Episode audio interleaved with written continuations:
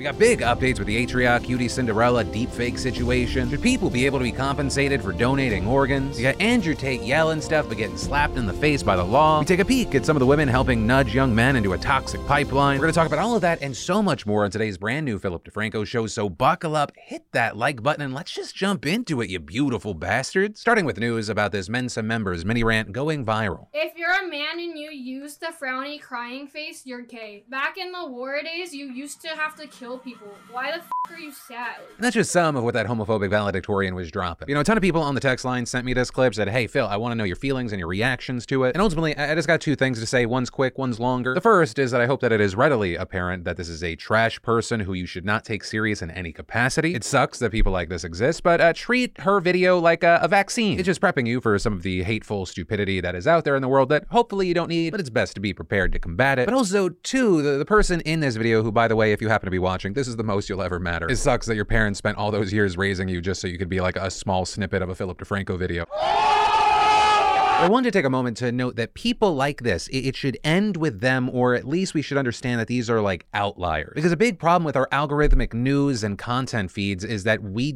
think that everything is what we see. What I noticed is that after I watched this video, I started being fed more and more content like it. Right? Starting to get snippets of random podcasts where you have like Instagram models saying like, a man is only worth what he can provide me. And the host sets the bait for the ridiculous person. And they're like, okay, well, if he's just there to provide you and give you what you want, what happens if he gets hurt? To which she responds, well, I guess I'll get a new one. And it's infuriating content that's meant to bait you into reacting with it, but then that just feeds the algorithm and then you get more stuff like that. And then I think a lot of people, especially young men, get fed more and more of this content, which then gets weaponized by top G fuckheads. So you got this algorithmic feed telling you this is what women are like, what society is like, what is expected of you, this is where value comes as a man. And then it throws you into this actually toxic masculinity pipeline. The toxic masculinity gets thrown around way too much these days, but actual. And with that, there's a lot of misogyny, and all of that is taken advantage by a bunch of guys that call themselves like Alpha or Top G, that have programs they're selling or podcasts they're trying to get you to watch. Because of course the easiest way to monetize something is to set into people's heads. It's a us versus them thing. And that's why to close this story, I really want to speak specifically to the men, the young men that watch this show. I hope that we can realize a number of things. The first is that anyone that uses gay as a slur or a slam should go fuck themselves. They're worthless. They should have just saved themselves the energy and wore a shirt that says nothing of value comes out of my mouth. Also, real men can and do cry. They can hug their male friends. They can share their feelings rather than just suffering in silence. That sort of behavior just makes angry young men who feel victimized by the world. And there are a number of things in society that do need to change more and more, like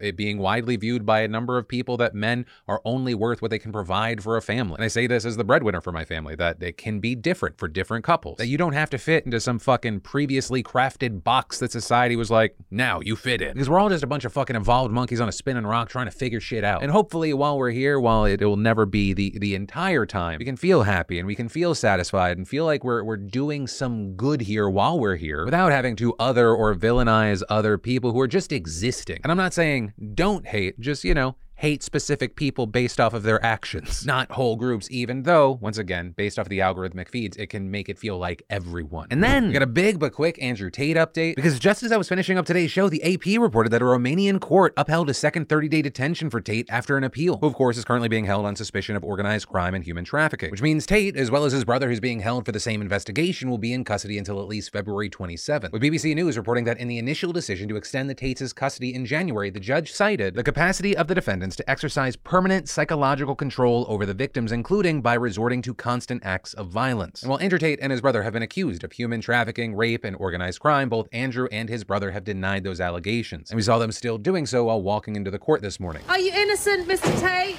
No, I'm innocent. Also doubling down on this while leaving the hearing. Ask them for evidence, and they will give you none, because it doesn't exist.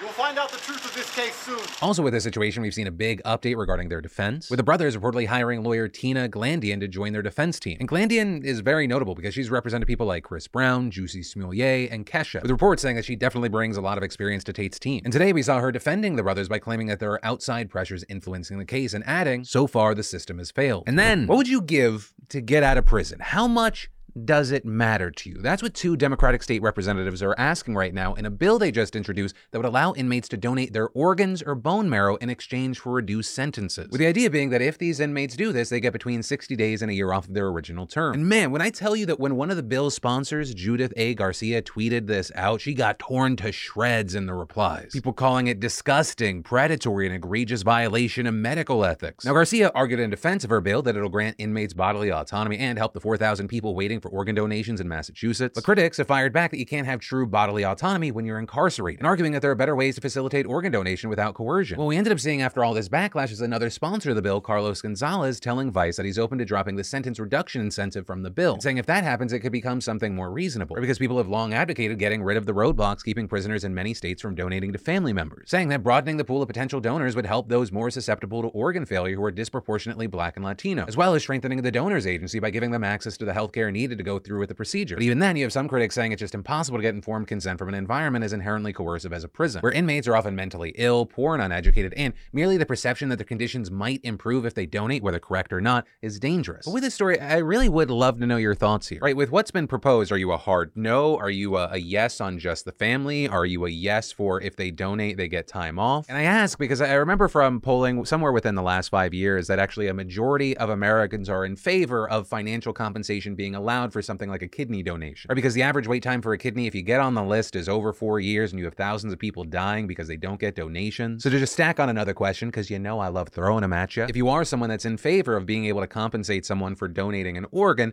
do you also think that should go to someone like a prisoner in the time that they're serving? Or do you see that situation as something far different from just money because someone's incarcerated? Which I will say, the compensation stuff is something that I always struggle with. Like, I personally think that it should be allowed, but I also understand the arguments against it, because all of a sudden you might create this system where, you know, the poor are just exploited for their fucking organs. You know, you're just giving the top 5 to 1% even more reason to keep poor people suppressed because, hey, organ farm, which then immediately makes me go, oh no, there shouldn't be compensation allowed, at least in the form of money. But then also I'm like, I feel like we should reward people that are otherwise being generally selfless. Help me come to a conclusion on this one. Let me know what you're thinking. And then longtime viewers know I keep my Vessies by the door, which actually really made life easier during the recent rain we had here. Their new Stormburst sneakers keeping my feet dry and warm in the wettest weather I've been in a long time. So thank you, Vessie, for sponsoring today's show. And you know, Stormbursts are made for the winter season with the grip and the coverage of an outdoor boot, perfect for muddy hikes or being in snowy mountains. Plus, Vessies have built for everyday life because they actually keep your feet warm and dry through the rain. Definitely a great choice when dealing with unpredictable weather, and the must-pack shoe when traveling. They're 100% waterproof and snowproof sneakers that are incredibly comfortable and breathable. And Vessies are great for the whole family. They fit like a sock, so you barely notice you're wearing them. Whether you're hiking or you're caught in a storm, these sneakers are highly functional and stylish. Simply put, Vessie's new Stormburst sneakers are fantastic and a great new style to add to your collection. So go to vessie.com/DeFranco today and get 15% off your entire order. Go get your style and size before they sell out. And then we got a ton of updates on that Atrioc deepfake controversy we talked about yesterday. I'm gonna try to keep it pretty lean because for the most part, it's like all the people that should be sorry have said sorry. So I really do want to say at the top of this piece what I said at the end of yesterday's piece. This really shouldn't be a situation where for you to think that this is like actually a big deal, that it would need to be like your daughter, your sister, your girlfriend, your wife, your mom, or someone that you know. And if it would make you feel different on it, I'm not gonna villainize you, but I think that you need to look inside and try and grow from this. But of course, the gist of the story is that this streamer, Atrioc, got caught opening a tab where there was a deepfake porn website, which notably hosted explicit deepfakes of very high-profile female streamers, with many of those women being his colleagues and, in fact, people that are connected to the people that he knows. So there was tons of backlash. A number of the women that were featured on that site speaking out. And while we covered Atrioc's initial apology where he was speaking and his wife was crying behind him yesterday, he has also since released a written apology apologizing to the female streamers who were actually pictured in his tab, saying your names were dragged into this and you were sexualized against your will, saying I'm sorry my actions have led to further exploitation of you and your body, also saying he wanted to correct the damage he caused. With that, noting that QTCinderella, who was one of the streamers featured on that site, was able to get the site taken down after working with a law firm. And Atrioc saying he's working with a law firm to figure out the cost of the legal fees for the women impacted. With Vice reporting that the creator of that website also issued an apology that read, I feel like the total piece of shit I am. The best course of action I have understood is to wipe my part off the internet and help decrease the number of future videos of those involved. You will not see me pop up again. But also, it's probably easy to be like, you know what, this is on me, I'm so sorry,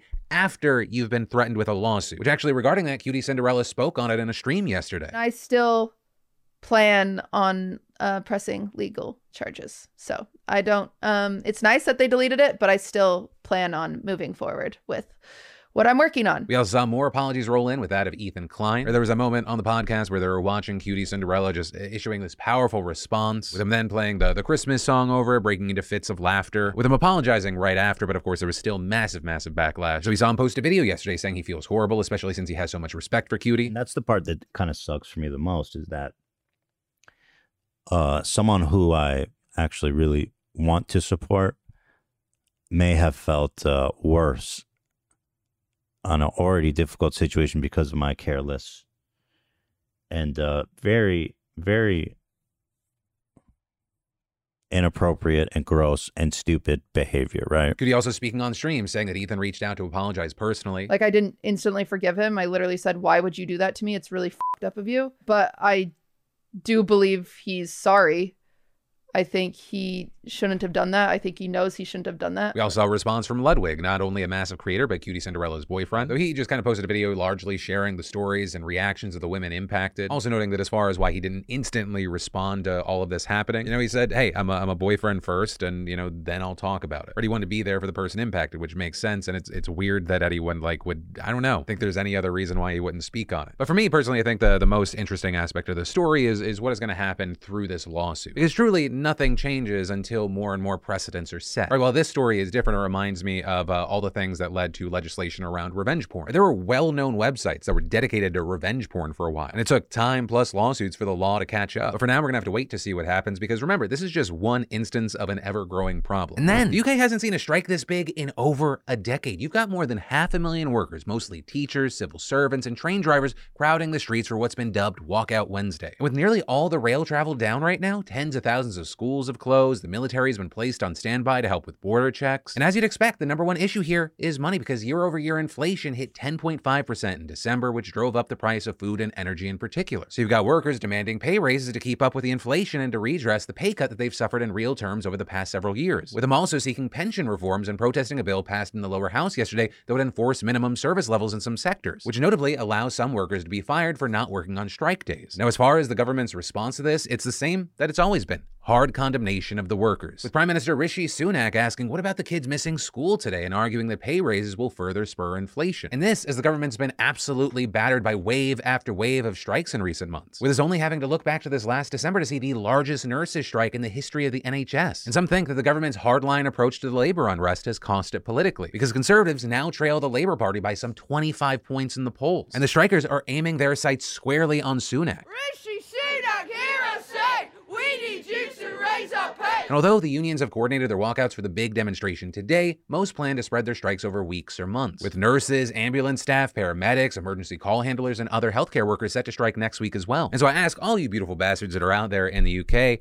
what's going on right now? How you feeling? What are you seeing? Let me know about it in those comments, and we'll talk about it some more later this week. And then, as it turns out, there's actually something that both Democrats and Republicans in the Obama, Trump, and Biden administrations can agree on. Salmon. Right? In addition to being my favorite source of protein, there's also kind of a controversy around it. Recently, the Biden EPA, Environmental Protection Agency, issued a rare veto, effectively blocking the proposed Pebble mine in Alaska, issuing a final determination under the 1972 Clean Water Act, banning disposal of mine waste in parts of Bristol Bay's watershed, citing that the watershed had streams that serve as crucial breeding grounds for the salmon population, and saying that disposing of waste there would destroy 100 miles of streams and 2,100 acres of wetlands. And the EPA saying the decision is necessary to protect not only the fisheries in the area, but also the region's culture. However, the area also contains deposits of precious metal ores, which is what the Pebble mine would be, you know, mining. And the project calls for a mile-wide open pit that would eventually go to 1,500 feet deep, with tens of millions of pounds of rock removed and processed annually. And that will also require the construction of a power plant, pipeline, access roads, and a port. And all of this because the ore has been valued at hundreds of billions of dollars. And so the Pebble Limited Partnership, the group behind the Pebble Project, they've been trying to get to it for decades, and they faced a roller coaster trying to get started. Some history here: was first introduced in the early 2000s, and it found some support a few years later with Republican Sarah Palin, the governor of Alaska at the time. But the Obama-era EPA blocked that mine in 2014, also citing the Clean Water Act and the risks to the salmon. Then you had Trump come into office and reverse that decision, breathing life back into the mine's future. But actually, late in the Trump presidency, we saw some Republican opposition to the project, seeing it as a risk to the sport fishing in the area. So what happened is that the United States Army Corps of Engineers denied the Pebble mine a critical permit, with Pebble Limited now entering its third year of appealing that decision. And in December of 2022, the Conservation Fund purchased the conservation easements of 44,000 acres about 20 miles south of the proposed mine site, meaning that creating an access road to the mine is now much more difficult, bringing us to right now when the EPA once again blocked the project under the Clean Water Act. And a key thing to note here is that the EPA does not often use this veto power. In the last 30 years, it has been used a whopping total of 3 times. So with this, as you'd imagine, the pro-Pebble people not happy. With the Pebble Partnership chief executive saying in a statement, "Unfortunately, the Biden EPA continues to ignore fair and due process in favor of politics. This preemptive action against Pebble is not supported legally, technically, or environmentally. As such, the next step will likely be to take legal action to fight this injustice." And the governor of Alaska also speaking out against the decision, saying the EPA's vote sets a dangerous precedent, saying it lays the foundation to stop any development project, mining or non-mining, in any area of Alaska with wetlands and fish-bearing streams. But here we're seeing the EPA and the decision supporters standing by it, with the EPA administrator saying the decision was made after extensive review of science and technical research, arguing we're committed to making science-based decisions within our regulatory authority that will provide durable protections for people and the planet. And that's exactly what we're doing today. And the director of United Tribes of Bristol Bay calling the decision a moment of justice after being told the mine was inevitable. But we're not done here, because the EPA has acknowledged that the decision could be overturned in the future, but stands by the science behind it, saying obviously a final determination may be challenged in a federal court and we can't predict what future administrations may or may not do. But what we can assure everyone is that there is a very solid record here. And so that appears to be the way that things will likely be for at least the next 2 years, unless something happens with the legal challenges in that time span. But for now, that's where we are. And that's where I'm going to end today's show. For more news you might have missed, I got you here. But my name's Philip DeFranco. You've just been filled in. I love yo faces, and I'll see you tomorrow.